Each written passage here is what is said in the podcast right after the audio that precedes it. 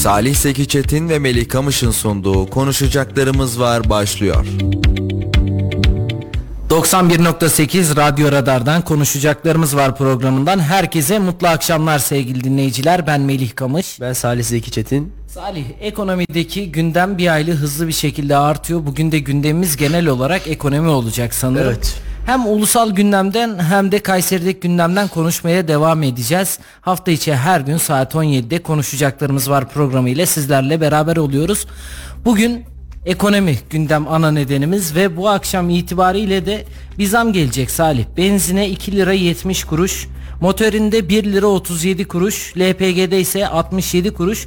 Biraz önce zam kesinleşti. Sen bu konuyla ilgili neler düşünüyorsun? Evet e, ben herkese hayırlı akşamlar dileyerek başlamak istiyorum. Sesimden de anlaşılacağı üzere iki gün önceki programda biraz rahatsızdım. Geçen iki günde hiçbir şey geçmedi. Onu söyleyeyim yani bu hastalık gerçekten berbat bir şeymiş.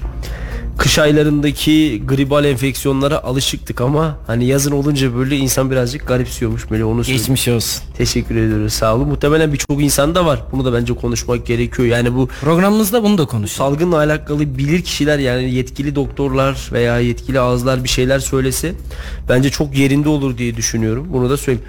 Ee, şimdi sen diyeceksin ki yine ekonomiden girdik konuyu nerelere getirdin. Sen demeden ben hemen konuyu toparlayayım. Ee, malum doların artışı aslında bakarsan bizim seçim öncesindeki sohbetlerimizde öngördüğümüz bir durumdu ya da gelen zamlar seçim öncesi süreçte öngördüğümüz bir konuydu ve bugün geldiğimiz noktada da sadece dolar ve altın ya da benzin e, bazlı yükselişler değil e, evde kullandığımız yiyecekten içeceğe gıdadan tekstile kadar birçok ürüne de zam geldiğini söyleyebiliriz ki e, bundan sonra da geleceğini Bundan sonra da geleceğini e, tahmin ediyoruz. Zamlar durmayacak. Çünkü bunun bir kısmı üretime bağlı zamlar, bir kısmı bekleyen zamlar, bir kısmı ise dolar endeksli zamlar olarak hayatımızdaki yerini alacaklar. E, Mehmet Şimşek, Nurettin Nebati'den çok daha farklı bir ekonomi modeliyle e, ülkenin ekonomi, hazine ve maliye bakanlığı koltuğuna oturdu. Bizler yaklaşık 2 yıldır dolar yükselmesin diye var gücümüzle Merkez Bankası ve diğer devlet kurumları olarak çaba gösterirken bugün geldiğimiz noktada da artık doların o baskılanan hareketlerinin böyle bir salındığını ve bu salınım sonrasında da doların hızla 23 liralar seviyesine hatta bugün itibariyle 23 liranın da üzerine çıktığına hepimiz şahitlik etmiş olduk. Bundan sonraki süreçte de muhtemelen söylüyorum yani Mehmet Şimşek görevde olduğu müddetçe de dövizdeki bu salınım bir, bir müddet daha devam edecek. Çünkü iki yılın baskılanmışı var. Siz iki yıl bir şeyi elinizle e, sıkıştırmaya çalışırsanız bıraktığınız anda yukarı doğru bir yükselişe geçtiğini görebilirsiniz. Dolar da böyle bir örnek olabilir bizler için. Tabi burada merak ettiğim şey şu. Madem günün birinde bırakacaktık neden iki yıl boyunca bizler bu baskılamayı yaptık ve piyasayı bu kadar durdurduk? E, bunu anlamıyorum. Tabi burada biraz Sayın Cumhurbaşkanı'nın politikaları var ki ben ekonomistim diye çok konuşulacak bir çıkış yapmıştı Sayın Cumhurbaşkanı. Buradan bir kez daha gördük ki herkes her şey olamazmış. Yani e, bugün ben hem gazeteci hem futbolcu hem yorumcu hem ekonomist hem e, piyanist hem devlet bakanı olamayacağım gibi e, devlet yönetenlerin de her şey olamayacaklarını bir kez daha görmüş olduk. E, bu noktada hayırlısı olsun diyelim. Yani bu saatten sonra yapılacak çok da bir şey yok. Türk ekonomisi kabuk değiştiriyor. Yeni ve farklı bir yere evriliyor. E, bu evriliş süreci birazcık sancılı olacak. Birazcık problemli olacak. Yani çünkü iki yıldır baskılanan bir doların iki günde iki gündeki hareketleriyle e, rayına oturmasını zaten bekleyemeyiz. Bizim önümüzde gerçekten önemli bir, bir buçuk belki de iki yıl var. 2023'te Türkiye Cumhuriyeti'nin 100. yılını kutlarken ya da AK Parti'nin deyimiyle Türkiye 100 yılı vizyonunu ortaya koyarken ekonomideki bu gelişmeleri ve kriz ortamını da hesaba katmak gerekiyor. Salih şunu da söylemek istiyorum. Şu an serbest piyasadaki rakamlara baktığımda e, dolar 23 lira 50 kuruştan, euro da 25 lira 31 kuruştan satışa sunuluyor. Yani, yani bu da baktığımız zaman yaklaşık 2-3 günlük bir sürede %7'nin üzerinde bir oynama söz konusu. Ve biliyorsun sen de kabine değişti işte Mehmet Şimşek geldi. Bazı insanların akıllarında şöyle de olabilir. Çünkü bugün babamla da konuşuyordum. Ya işte yeni kabine geldi piyasalar oturacak derken biz hareketliliği gördük demişti. Mehmet Şimşek'in etkisi mi üzerinde bir sorusu oldu kendisinin. Yani bu Mehmet Şimşek'in yapacağı bir durum değil. Çünkü daha zaten kendi ekibini yönetmede, kendi politikalarını iz, izlemede bir sürece başlamadı aslında Mehmet Şimşek'te. Sen yeni kabine ve şu andaki dolar euro kurunu nasıl değerlendiriyorsun? Melis şu bir gerçek. parayı Lidyalılar icat etti. Şu anda parayı bulan adamı mezarından kaldırsak ve getirsek buraya bu ekonominin düzelebilir bir tarafı an itibariyle yok. Yani e, sihirli değneği dokundurmayı boş ver değnekle kafamıza vursa bir anda bir şeyler düzelmez. Çünkü gerçekten hem Bakan Nebati'nin hem öncesinin yapmış olduğu ciddi hatalar var. Ve bu hataların faturasını bir süre ödeyeceğiz. Ödemeye devam edeceğiz. Bunu hepimiz biliyoruz. Ee, bu yani doların yükselişini şu an itibariyle e, Mehmet Şimşek'e Mehmet Şimşek'e bağlayamayız. Yani e, hırsızın hiçbir suçu yok diye sormak lazım. Çünkü Mehmet Şimşek daha göreve geleli 3-4 gün oldu ve bu 3-4 gün içerisinde tek başına ne yapabilir ki? Yani parayı icat eden kişi Mehmet Şimşek bile olsa hani doların bu kadar baskılandığı bir ortamda Merkez Bankası'nın rezervlerinin bu kadar tükendiği bir ortamda şu anda elinden gelen çok da bir şey yok aslında. Ee, muhtemelen kendi kafasında ekibiyle birlikte gelirken kurduğu kurguladığı bir ekonomi modeli vardır. Önümüzdeki günlerde ve önümüzdeki süreçte de bunu aslında ortaya koyacaktır Mehmet Şimşek. Belki hemen değil ama uzun vadede ben olumlu adımların atılacağını düşünüyorum. Uzun vadede olumlu adımların atılması gerektiğini düşünüyorum. Ee, artık doları ve euroyu baskılamayı da bıraktık. Yani bunu da bugün döviz kurlarına bakarsak an itibariyle çok net bir şekilde görebiliriz. Ha bu baskılamayı bırakmış olmak bize ne gibi bir zarar verecek ya da ne gibi bir kar getirecek bunu da ilerleyen vadede göreceğiz. Yalnız bildiğim bir şey var o da Nurettin Nebati ve ekibinin yaklaşık 2 yıldır ortaya koymuş olduğu politikalar esnasında e, çok da olumlu ve ılıman işler yapamamış olmaları. E, yani zaten gidişat oldukça kötüydü. Hatta bir dönem sen de hatırlayacaksın burada çokça eleştirdik işte koyun etinin kokusundan e, gözlerindeki ışıltıya kadar birçok farklı konuda yorum yapmıştı e, Nurettin Nebati. Artık Ekonomi Bakanlığı'ndan, Hazine ve Maliye Bakanlığı'ndan ziyade daha çok sosyal medyada e, bu adam ne diyor diyeceğimiz ya da gündem oluşturabilecek böyle enteresan çıkışlara imza atıyordu. Misyonunu ve vizyonunu tamamlamış bir e, bakan profili içerisindeydi. Geldiğimiz noktada da zaten onun gitmesi çok hayırlı ve olumlu bir adım. Her ne kadar şu an döviz endeksi fiyatlar artıyor olsa da ben uzun vadede artıya dönebileceği yönünde bir e, fikir içerisindeyim. Ha e, ülkedeki şu an enflasyonist bir ortam var. Mehmet Çimşek'in de öyle zannediyorum ki ilk yapacağı şey mevcut yükselişleri durdurmaktır. Çünkü bugün işte e, 100 liraya almaya çalıştığımız bir ürünü e, yarın olduğunda 150'ye alıyoruz. Bir hafta sonra 200 alıyoruz. Bir ay sonra 300 alıyoruz. Önce biz bu ortamdan bir çıkmış olmamız gerekiyor. Hayat pahalılığı dediğimiz atmosfer tam da bu sanırım. Ya Melih en basitinden sana şunu söyleyeyim. İşte geçen gün arabanın yağı bitmiş. E, arabayı götürdük yağ koydurduk. Sonra dedi ki oradaki usta bunun dedi kullanım ömrü bittikten sonra tüm yağı boşaltalım. İşte X marka bir yağ var onu koymamız lazım dedi. Tamam ne kadar tutar dedim. Dedi ki bilmiyorum dedi. Abi nasıl bilmiyorsun dedim. Yani hani şu andaki piyasada bir fiyatı yok mu bu yağın? Bugün koydurursam ne tutar? Ya dedi işte şu an atıyorum bin lira tutar ama e, sen bunu bir ay iki ay daha kullanacaksın. Bu ondan sonra ömrünü tamamlayacak. E dedim yani ne olabilir ki? E, bugün 10 lira binse, 20 lira oynar. Aynen öyle. Bugün binse ya bir ay sonra bir şey oynamaması lazım. Melih yani mantıken şimdi ben hatırlıyorum geçmiş yılları her an her dakika bir şeylere zam gelmiyordu ki her ay bir şeylere zam gelmiyordu. İşte sigara zammını, ekmek zammını hatırlıyorum. 10 kuruş, 20 kuruş, 10 kuruş, 20 kuruş larla aslında bizler zamları yapıyorduk. E bugün geliyorsun işte benzine 2 lira 70 kuruş diyorsun. Söylemesi kolay ama pompaya yansıdığı zaman inanılmaz büyük rakamlar. Söylemesi de hiç kolay değil Salih. Yani sadece düşünce diyoruz ki ya işte 2 lira 70 kuruş bu kadar zam olur mu dediğimiz ne varsa işte litrelere vurduğun zaman hesap kitap yaparken ciddi anlamda yoruyor işte. Bugün yayından önce ne dedim ben sana?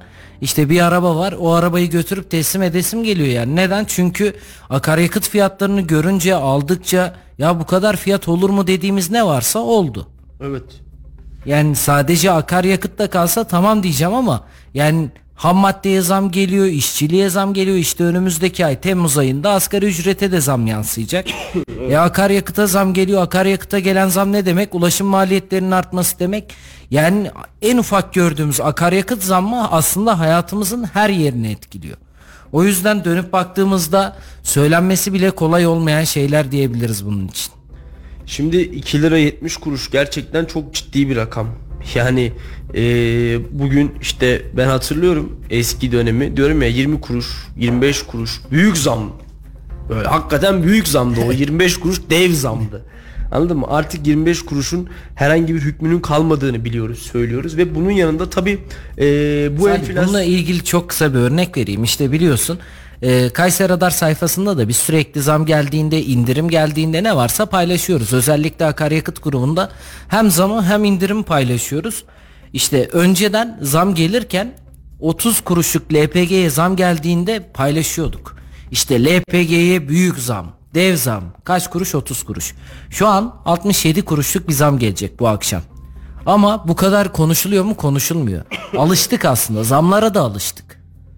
Özellikle son yaşadığımız bir buçuk iki senelik süreçte gördüğümüz tek şey neredeyse gündemimiz zam oldu. Evet. O yüzden insanlar da alıştı diyebiliriz bu konuda. Şimdi e, tabii şunu da altın çizmek lazım Melih. Mehmet Şimşek ve ekibi öyle zannediyorum ki ilk olarak bu zamların önüne geçecek ve durduracak bir hamle yapacaktır. Çünkü ben artık reyonda gördüğüm 50 liralık tişörtü bir sonraki sefere 70 liraya bir sonraki sefere 200 liraya görmeye başladım. Bu da tabii beni ve benim gibi birçok insanı derinden yaralıyor. Bir şey alacaksın pazarlık yapam yani e, plan program yapamıyorsun. Çünkü e, alacağın ürüne işte 10 lira zam geliyor ama se- senin cebindeki paraya 5 lira zam geliyor. E, yine cebindeki açık kurtarmıyor. Diyorum ya yani arabaya yağ koydurmaya bile gittiğimde 2 ay sonrası için bile fiyat veremiyorlar. Çünkü diyor işte yağın durumu belli değil diyor fiyatı belli değil piyasası belli değil. Yani bir e, aracın yağı 2 ay içerisinde ne kadar artabilir de insanlar fiyat veremiyor. İşte oturup bunları hesaba katmamız bunları konuşmamız ve bunları yorumluyor olmamız gerekiyor ama Tabi seçim atmosferinden daha yeni çıktık ve çok e, iki kutubun çok ciddi manada keskinleştiği bir süreçti. İşte bir taraf e, milliyetçi ve dini söylemleri öne, çıkartırken diğer taraf demokrasi ve artık değişim dedi. Bunun yanında bir taraf işte HDP ile ittifak yaptığını söylerken diğer taraf Hüdapar örneğini çok verdi ve e, bu kadar keskin iki kutup varken de e, seçimi zaten kazanan tarafın şu an itibariyle hala tabanının dağılması yani o kitle o kadar birbirine evrildi ki her iki taraf içinde. Her ikisi de e, kendi taraflarını eleştirmemeye o kadar fazla alıştılar ki bu süreç şu an hala devam ediyor. Ama önümüzdeki ben 5-6 ay içerisinde e, üzülerek söylüyorum ki tabloyu e, biraz daha kırmızı hatta biraz daha karamsar siyah görüyorum desem e, kendimle çalışıyor olmam. Çünkü gerçekten e, bu zam furyası bizi birazcık daha etkileyecek birazcık daha sıkıştıracak belki alımımı e, alım gücümüzü birazcık daha e, düşün, düşürecektir diye düşünüyorum. Çünkü e, dediğim gibi henüz daha bekletilen, henüz daha gelmeyen, henüz daha hiç bizim kapımıza uğramayan ama yapılması gereken zamlar var. Bunların başında işte geçen günde e, konuştuğumuz gibi fırıncılar odası geliyor. Ekmek şu anda 5 TL'ye e, satılıyor. Ama geldiğimiz noktada ekmek her ne kadar e, 5 TL'ye satılsa da fırıncılar odasına göre veya Kesob'a göre aslında ekmek 4 TL. Madem öyle nerede 4 liraya satılan ekmek? Fırıncılar ya da bakkallar, marketler neden ekmeği 5 liraya satıyor? Ee, ben Kesob başkanı nereden ekmek alıyorsa oradan almak istiyorum herhalde. Çünkü onun onun aldığı fırın 4 liraya satıyor ki kendisinin gerçek ve real rakamlardan haberi bile yok. Salih işte bu zamla beraber onun da vesilesi olmuş olur. 5 lira olduğunda ya akaryakıta geldi kardeşim bizlik bir durum yok ki bak diyebilme nedenleri olacak en azından ama e, Mehmet Şimşek e, kendi ekibini de oluştururken kulislerde konuşulan da bir iddia var Salih. Hafize Gaye Erkan Amerika'nın e, en genç finans profesörü olmuştu ve Boğaziçi Üniversitesi'nden mezun kendisi de zaten müthiş Amerikan kızı e, müthiş Türk kızı olarak evet. lanse ediliyordu Amerika'da. Amerika'da da bir bankanın genel müdürü olarak görev yapıyordu CEO'su olarak. Hafize Gaye Erkan Merkez Bankası'nın başkanlığına getirilecekti. Ve gecikmesinin nedeni de şu anki işte Türk lirasının değer kaybının ve bunun sorumlusunda Hafize Gaye Erkan olmaması gerektiği kulisleri varmış Ankara'da. Sen bununla ilgili ne düşünüyorsun? Ee, şimdi tabii Mehmet Şimşek kendi ekibiyle ve kendi e, modelindeki insanlarla bir, bir şeyler yapmaya çalışacak. Bunu hepimiz biliyoruz. Bunun adı Gaye olur, Ahmet olur, Mehmet olur. Bunu bilmiyoruz ama e sonuçta bir bir insana bir makamı tam yetkili olarak veriyorsanız, bırakıyorsanız bence e, ekibini de aynı şekilde kendisinin dizayn etmesini ve e, kendi kurgusunda hareket etmesini sağlamanız gerekiyor. Aksi takdirde başarısızlığın faturasını ya da fazla başarının ödülünü kendisine veremezsiniz. E, bu sebeple ben Merkez Bankası noktasında da diğer bankalar noktasında da yani Mehmet Şimşek eğer böyle bir ekonomide Hazine ve Maliye Bakanlığı görevini veriyorsanız Buna adını her ne derseniz deyin tam yetkiyi vereceksiniz. Gerekirse ekonomiyle ilgili olarak e, gerekirse ekonomiyle ilgili olarak hiçbir şey söylemeyeceksiniz. E, o sebeple e, Mehmet Şimşek kimi uygun görüyorsa şu anda sonuç olarak kabinede bakan o. Kimi uygun görüyorsa Merkez Bankası Başkanı'nda ben o kişi olması gerektiğini düşünüyorum. Çünkü birlikte çalışacaklar. Uyum içinde çalışmaları önemli. E, aynı pencereden bakıyor olmaları önemli. İşte bir taraf faiz sebep enflasyon sonuç derken diğer taraf e, enflasyon sebep faiz sonuç derse burada ciddi manada bir ikilik çıkar, bir kargaşa çıkar. Bu sebeple e, baktığımız ve gördüğümüz çerçevenin ve pencerenin aynı renklerden oluşması gerekiyor. Aksi takdirde e, çok horozu çok olan köyün sabahı geç olurmuş misali zaten geç olan sabahlar daha da geç geçleşir. E, bu sebeple dediğim gibi ekonomiye eğer biz Mehmet Şimşek'e emanet ettik tamam artık bu ekonominde de sen baş edeceksin, sen uğraşacaksın diyorsak Mehmet Şimşek'in ekibine ve onun getirdiklerine e, herhangi bir şey söyleme hakkına da sahip olmamalıyız diye düşünüyorum. Ekonomi- Çünkü bak kolay bir şey değil. Şu an hani Mehmet Şimşek'in e, şu an Mehmet Şimşek'in giymiş olduğu şey gerçekten ateşten bir gömlek. Yani kolay değil. Şu şu ekonomide e, gelin de bizim ekonomi bakanımız olun, gelin de ekonomiyi tamamen devralın diye e, yani şu ekonomiyi kim toplar diye sorsak Türkiye'de 4-5 tane isim en fazla çıkar. Yani 83 milyonda 4-5 isim çıkar. Ve Mehmet Şimşek bunlardan biri ise bu görevi kabul ettiyse görev kendisine tevdi edildiğinde bazı sorumlulukları da kendisine bırakıyor olmamız gerekiyor. Sorumlulukları ki yani hepimiz biliyorduk bu ekonomist olsun ya da olmasın zaten son iki yılda yaşadığımız pandemiden çıktığı ülke işte seçim ekonomisi ne derseniz değil.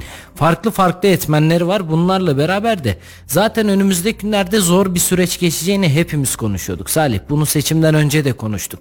Yani AK Parti devam etse de hükümet değişse de önümüzde acı, acı bir reçete var bunun sonuçlarına katlanacağız. Zorlu bir dönem bizi bekliyor diye hep söylüyorduk ve önümüzde gelen bu dolar kurunun da artması, farklı zamların da ardı ardına gelmesi zaten bunların en önemli etkilerinden bir tanesi. Önceden ne diyebiliyorduk? İşte Rusya-Ukrayna savaşı var. Tüm dünyada emtia fiyatları arttı. O yüzden zam geliyor. E şu an yani Rusya'da, Ukrayna'da savaş var ama onlardan daha çok etkilenen bir ülke varsa o da Türkiye. Evet. Ya zaten Melih hem Rusya hem Ukrayna hem e, yakınlığımız aynı coğrafyada yer almamız hem de yapmış olduğumuz ticaret gereği ya da onlarla bağlantılı olduğumuz durumlar gereği bu savaşın en çok etkilenen ülkelerinden bir tanesi hiç kuşkusuz. Birçok noktada arabuluculuk görevini de üstlendi Türkiye. Bunu da biliyoruz. Özellikle tahıl e, noktasında o koridorun aşılmasında e, tarafların birbiriyle görüşmesinde gerek İstanbul'da gerek Antalya'da Türkiye'nin Rusya-Ukrayna savaşında üstlenmiş olduğu sorumluluk ve vizyon bence takdire şayan ve bir dışişleri başarısıdır. Tabii bunu Hakan Fidan ve ekibiyle birlikte daha da taşlandırmamız gerektiğini düşünüyorum. Ama e, tabii iktidar cephesinde bunlar olurken muhalefette de şu anda ciddi bir koltuk savaşının olduğunu söyleyebilirim. İyi Parti kongreye gidecek 24'ünde. Bununla alakalı olarak İyi Parti'de ortak akıl projesi diye ortak akıl platformu diye bir platform kuruldu. E, İyi Parti'nin kendi içerisindeki insanların kurmuş olduğu bir platform. Henüz e, görevlerinden partilerinden istifa etmediler. Mevcut görevlerine devam ediyorlar. Sadece Meral Akşener ve onun etrafındakilere karşı örgütlenmiş bir yapı var içeride. Onlar da muhtemelen kongrede kendi adaylarını çıkartıp ortaya koyacaklar. E, bir diğer tarafta Cumhuriyet Halk Partisi'ne baktığımızda ilk seçimin en büyük kaybedeni mevcut başkan Kemal Kılıçdaroğlu ve İstanbul Büyükşehir Belediye Başkanı Ekrem İmamoğlu ikisi yarışıyor bence. Ee, İmamoğlu öyle zannediyorum ki genel kurulda da aday olacak. Ee, İmamoğlu'nun da en büyük destekçilerinden bir tanesi Bolu Bey diye bildiğimiz Bolu Belediye Başkanı Tanju Özcan olacak. Yani Kemal Kılıçdaroğlu için önümüzdeki günlerde yani zorlu bir süreç bekliyor. Ekrem İmamoğlu karşısında aday çıkacak mı çıkmayacak mı farklı adaylar olacak mı?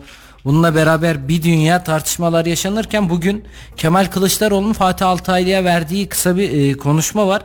Bu benim ilk ve son Cumhurbaşkanlığı adaylığımdı. Bir daha Cumhurbaşkanlığı dahil herhangi bir pozisyona aday olmayacağım. Ne zaman yapılırsa yapılsın bir dahaki seçimde aday ben değilim böyle bir niyetim de arzum da yok demiş Kemal Kılıçdaroğlu. Yani ee, inşallah samimidir diyorum gerçekten. Türk siyaseti için doğru bir karar olur.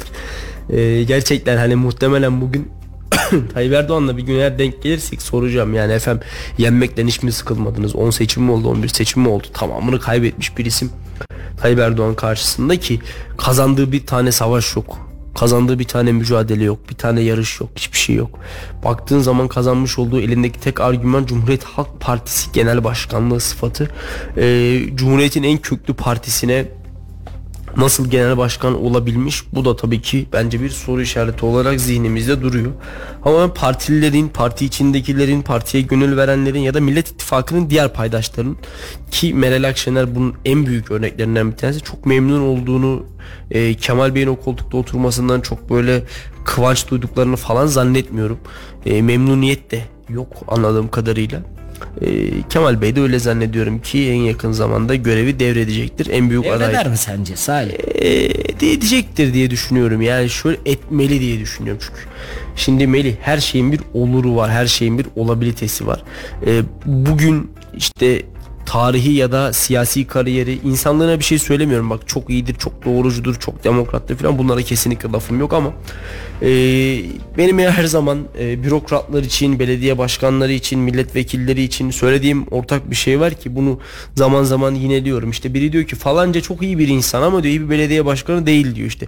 Çok müthiş bir insan diyor. Çok donanımlı çok dolu sohbeti muhabbeti harika filan. Diyorum ki iyiyse cennete gitsin. Yani Cami yaptırsın. cami yaptırsın. Sonuç olarak bize belediye başkanlığında, milletvekilliğinde ya da farklı pozisyonlarda hizmet edecek, vatandaşın önünü açacak, vatandaşın derdiyle dertlenecek, vatandaşın sorununu çözecek insanlar lazım. Onun dışında çok iyi insan ama amadan sonrası benim için hizmet durumunda yok. Yani bu Devlet Bey için de böyle, Tayyip Bey için de böyle, Kemal Bey için de böyle, Meral Hanım için de böyle kim olursa olsun yani çok iyi ama amadan sonrası yok. Yani bırakacak o zaman. Çünkü e, yerine bir başkası gelebilir. Çok zor bir durum değil çok zor bir süreç değil. Yani Cumhuriyet Halk Partisi gibi köklü bir parti kendi içerisinden e, bir genel başkan bir lider her adına her ne diyorsanız bundan çıkartabilir. Yani çok bir problem olacağını sanmıyorum. E, bundan dolayı da ben Kemal Bey'in bırakması gerektiğini düşünüyorum. Bak dün e, bir arkadaş grubumuza mesaj gelmiş işte CHP'deki milletvekili dönemlerine bakın diye. Erdoğan Toprak 7 dönem, Engin Altay 7 dönem, Faik Öztürk 6 dönem, İlhan Kesici 6 dönem, Yaşar Tüzün 6 dönem, Veli Ağbaba 5 dönem, Özgür Özel 5 dönem, Tekin Bingöl 5 dönem, Mahmut Tanal 5 dönem, Bülent Tezcan 5 dönem, Sezgin Tanrıkulu 5 dönem, Uğur Bayrak Tutan 5 dönem. Yani Salih yani şu rakamlara baktığımızda seçimler öncesinde de ne dedik? Siyaset artık gençleşmeli. Kim olursa olsun. Evet yaşlıların bilgisine, birikimine, tecrübesine illaki ihtiyaç var. Ama bu genel bir değişimin önüne geçmemeli. Arka planda da destek olup te- tecrübelerini paylaşabilecek yüzlerce, binlerce insan var. kesinlikle Ama yani artık bazı şeyleri bırak geride bırakmamız lazım. Bak bununla beraber de Yavuz e, Yavuz Ali Ağıroğlu bir açıklama yapmış bugün. Ağır Alioğlu. Evet Ağır Alioğlu Erdoğan'a diktatör diyenler kendi partilerindeki diktatörlüklerine nihayet vermeli, istifa etmeliler demiş. doğru söylüyor E şimdi açıklamaya baktığımızda biraz önceki dönem sayılarına baktığımızda ne kadar e, doğru bir açıklama olduğunu görebiliyoruz Ben burada. sana şöyle bir şey söyleyeyim. Cumhuriyet Halk Partisi meclisteki yaş ortalaması en yüksek partiydi geçen dönem. Yani eee, CHP diyor ki bizden başka herkes değişsin. Bizden başka her şey değişsin. Bizden başka tüm başkalar başkalaşsın ama biz bö- böyle kalalım, biz aynı kalalım. Yani bu çok bana e, akıllı ve mantıklı izahı olan bir süreç gibi gelmiyor. Ki 7 dönem milletvekilliği yapmak nedir? Yani 7 dönem 5 yıl ortalama ile gittiğimizi hesaba katarsak 35 yıl yapar. 35 yıl. Hadi de ki bir dönem erken bitti bir dönemde yeni başladı. Yani 5 dönem üzerinden hesap edelim 25 yıl. Ya bazılarına baktım bir iki dönem ara vermişler sonra tekrar devam etmişler yani. Ama sonuç olarak baktığımızda varlarmış. Yani şimdi adamlar bütün koalisyon hükümetlerini de görmüş. İşte e, Tayyip Erdoğan'ın belediye başkanlığını, siyasi yasağını, Siirt milletvekilliği dönemini, başbakanlığını, cumhurbaşkanlığını, İstanbul Belediye Baş Tayyip Erdoğan tüm evrelerini görmüş bir muhalefet ve ben Faik Öztürk'ün yerinde olsam orada isim akl- aklımda o isim kaldığı için söylüyorum. Bir daha aday olmam. Yani 7 dönemdir adayım zaten. Parti sözcüsü. E Cumhuriyet Halk Partisi'nde Faik Bey'den başka konuşacak kimse kalmamış mı yani?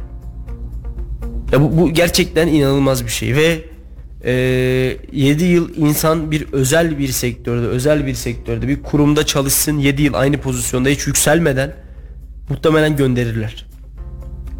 Hayırdır ne oluyor bu kadar dönemde Bir arpa boyu yol kat edememişsin deyip yani bir insan 7 yıl boyunca aynı nitelikte ve nicelikte devam ederse o insanı işten çıkartırlar. Ve eminim Faik Öztürk'ün kendi işletmesinde de bu kadar uzun süredir çalışan biri daha yoktur. Yani düşünsene 30 yıldır aynı işi yapıyorsun. 30 yıl. Bunun çok akılla ve mantıkla izah edilebilir bir tarafı yok. Buna bir sınırlama getirmemiz gerekiyor. Buna bir kota getirmemiz gerekiyor. Yani ee, hep şey yapıyoruz ya mesela AK Parti'ye dönüşüm dönüşüm dönüşüm diye biz en başından beri biz de söylüyoruz muhalefet de söylüyor. Ama geldiğimiz noktada bu dönüşümü Cumhuriyet Halk Partisi sağlayamamış ki. Ve işte 3 dönem kuralı bu yıl işleten parti bu AK Parti. Üçüncü dönem vekil yok. Ki hani bunu şöyle bir örnekle özetleyelim Meli. Mehmet Özhaseki kimdir?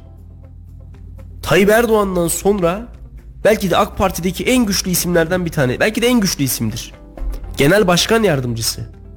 Ve yerel yönetimlerden sorumlu Genel Başkan Yardımcısıydı.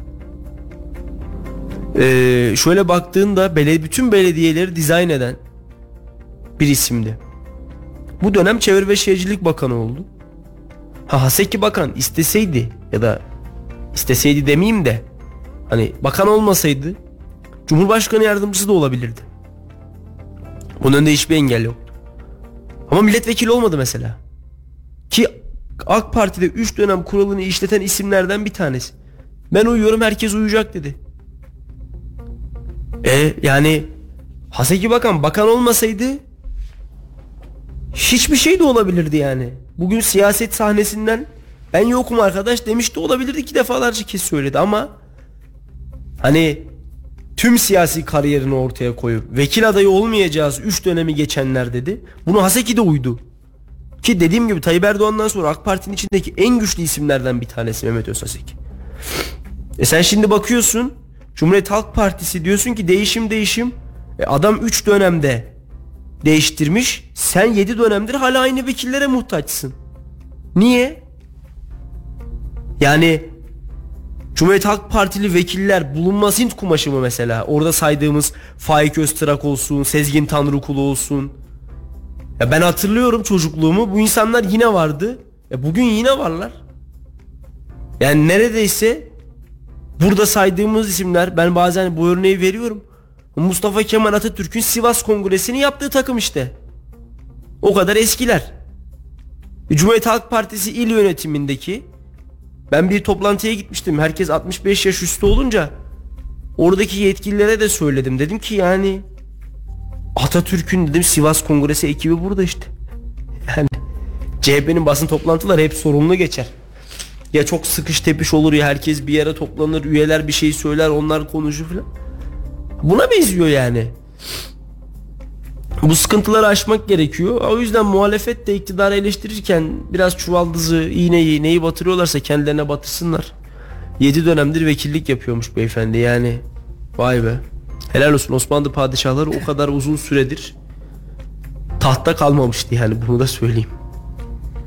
Yani siyasette gençleşme dönüşüm işte önümüzde 2024'te bir yerel seçimler var.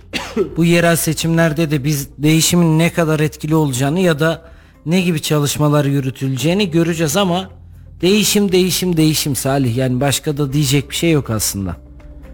Şöyle bir şey söyleyeyim Melih sana. Bu arada Abdülkadir abi bizi dinliyormuş. Paslıoğlu selamlarımızı, saygılarımızı, teşekkürlerimizi iletiyoruz kendisine.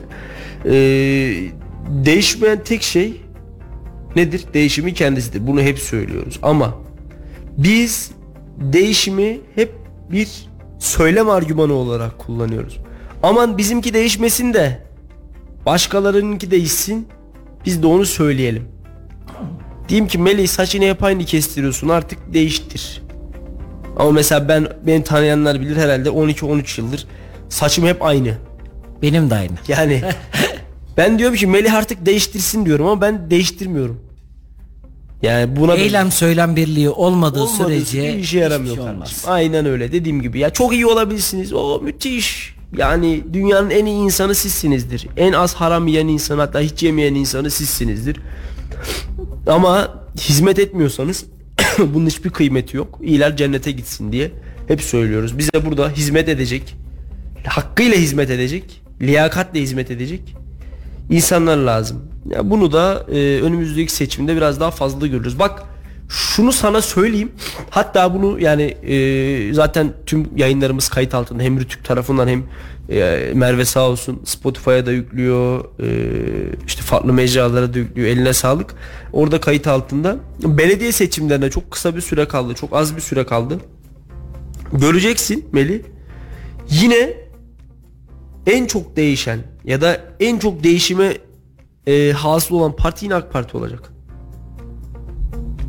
Yani bu da kendisine artı puan kazandırır mı Salih? Kesinlikle kazanır. Yani insanlar aynı yüzleri görmekten, aynı siyasileri görmekten, aynı insanları tanımaktan e, sıkıldılar. Yani artık değişmeleri ve bu değişimin içine girmeleri şart. Ama söylediğim gibi iktidarda bu değişimi görüyoruz ki biraz daha fazla göreceğiz uzun vadede. Muhalefette de aynı değişim rüzgarını görmemiz ve aynı değişim rüzgarını hissetmemiz gerekiyor. Evet bugün sayfamızda da bir duyuru yayınlanmış Salih kısaca onu da aktaralım. Tamam. Kapuzbaşı Şelale Yolu yol güzergahındaki tehlike arz eden kayılar, kayaların temizlenmesi çalışmaları sebebiyle geçici süreliğine trafiğe kapatılmış. E, bu da sanıyorum bir ya da iki günlüktür. En fazla sürecek. Bir hafta. İşte sen de biliyorsun geçen gittik. Yolları gayet güzel olmuş. Evet. Çalışmalar sürüyor. Yani- Genişletme çalışmaları için bu arada yol şu an bir Evet. hafta süreyle kapalı. Ee, orada gerçekten Sayın Valimizin ve Büyükşehir Belediye'mizin yoğun çabaları var. Kapuzbaşı'na daha kolay ve daha rahat nasıl ulaşırız? İşte hep Kapuzbaşı bizim için çok uzak bir coğrafyadır. İşte Yahyalı buradan 40 dakikadır ama Kapuzbaşı Yahyalı'dan 1 saattir, 1,5 saattir ya.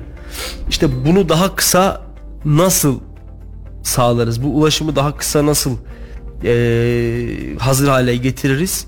Şu an bu çalışmalar onların çalışması. Belki biraz sıkıntısını çekeceğiz ama Ama bir yıl- yapanların ellerine emeklerine sağlık. Yani Kesinlikle. geçen gittiğimizde de aynı şeyi söyledim. İşte önceden anlatıldığında insanların bu bölgeye gitmemesinin en büyük nedenlerinden bir tanesi yolu çok kötü.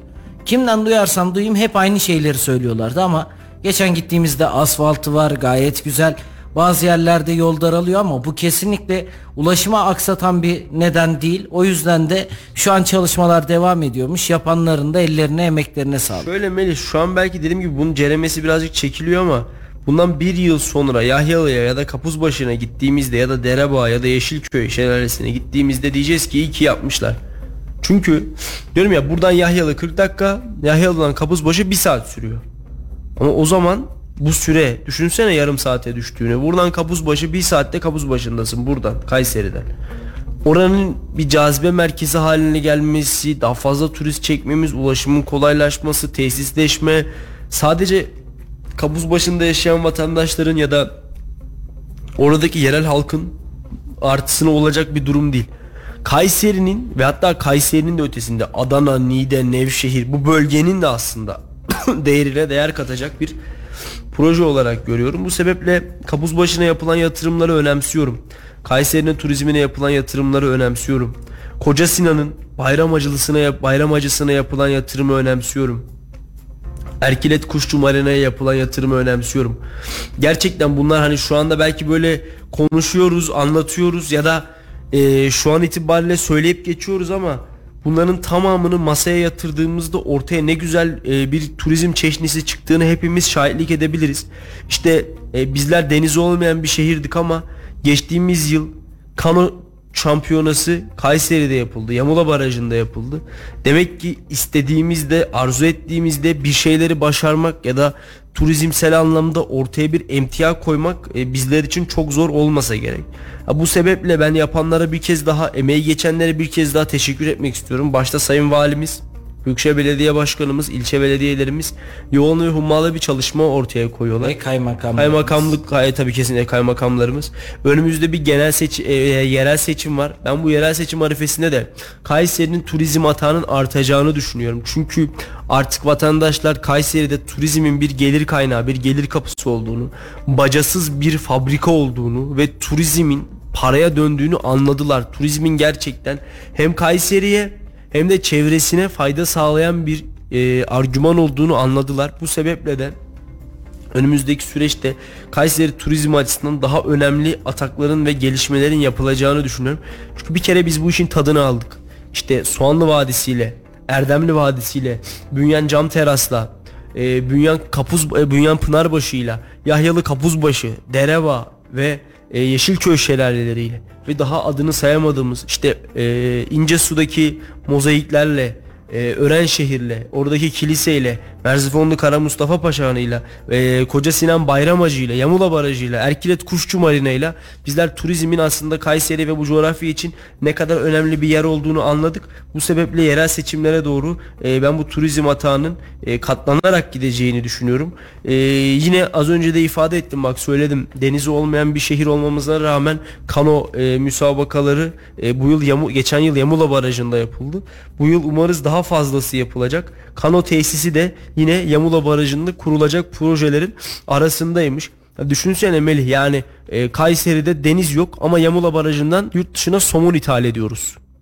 İşte orada yaban hayatını desteklemek için bir şeyler yapıyoruz. Suyun kenarı medeniyettir. Bu bağlamda e, Yamula Barajı'nın çevresi gerçekten sulak bir yer haline geliyor. İşte Kuşçu Marine'yi biliyoruz. Bir böyle bir bo- boğaz esintisi almak istediğimizde gittiğimiz bir yer ki orası da yine hem Koca Sinan Belediyesi hem Kayseri Valiliği tarafından ağaçlandırma çalışmaları son hız devam ediyor. Yani Gerçekten Kayseri hangi taşı kaldırsan altından bir turizm cenneti çıkacak. Yine Yamula Barajı'nda kano merkezi haline getirilecekmiş. Ne kadar güzel. Ee, umarım önümüzdeki süreçte daha efektif, daha farklı alanlarda biz Yamula Barajı'nın kullanıldığını görebiliriz. Bir su sporları merkezi haline gelmesi, Kayseri'nin su sporlarıyla da hemhal olan bir şehir haline gelmesi ve bunu da yaparken e, valiliğimizle il belediyemiz ve ilçe belediyelerimizi el ele görmek bizi mutlu ediyor. E, gerçekten hani deprem oluyor deprem bölgesine belediyelerimiz koşuyor. Kayseri içi bir problem oluyor oraya koşuyorlar. Hizmet alanı senin, hizmet alanı benim. Şurası Koca Sinan sınırı, şurası Melik Gazi sınırı ayrımı yapmadan ekiplerimiz birbirlerine yardım ederek çalışmalarına devam ediyorlar. Bunlar tabi gurur verici ve mutlu edici şeyler. Bu birlik ve beraberlik umarım hiç bozulmaz ve e, yerel seçimler yerel seçimlerden önce de çok daha turizmsel anlamda ve kültürel anlamda da çalışmaların yapıldığını hepimiz şahitlik edebiliriz diyorum. Ee, teşekkür ediyorum sana da keyifli ve güzel bir yayın. Ağzına sağlık Salih. Konuşacaklarımız var programı. Hafta içi her gün saat 17'de sizlerle beraber olmaya devam edecek. Bugünlük bize ayrılan sürenin sonuna geldik. Bizi dinlediğiniz için, bize vakit ayırdığınız için hepinize ayrı ayrı teşekkür ediyoruz. Yarın yeniden aynı saatte görüşünceye dek hoş kalın, hoşça kalın. Salih Seki Çetin ve Melih Kamış'ın sunduğu konuşacaklarımız var sona erdi.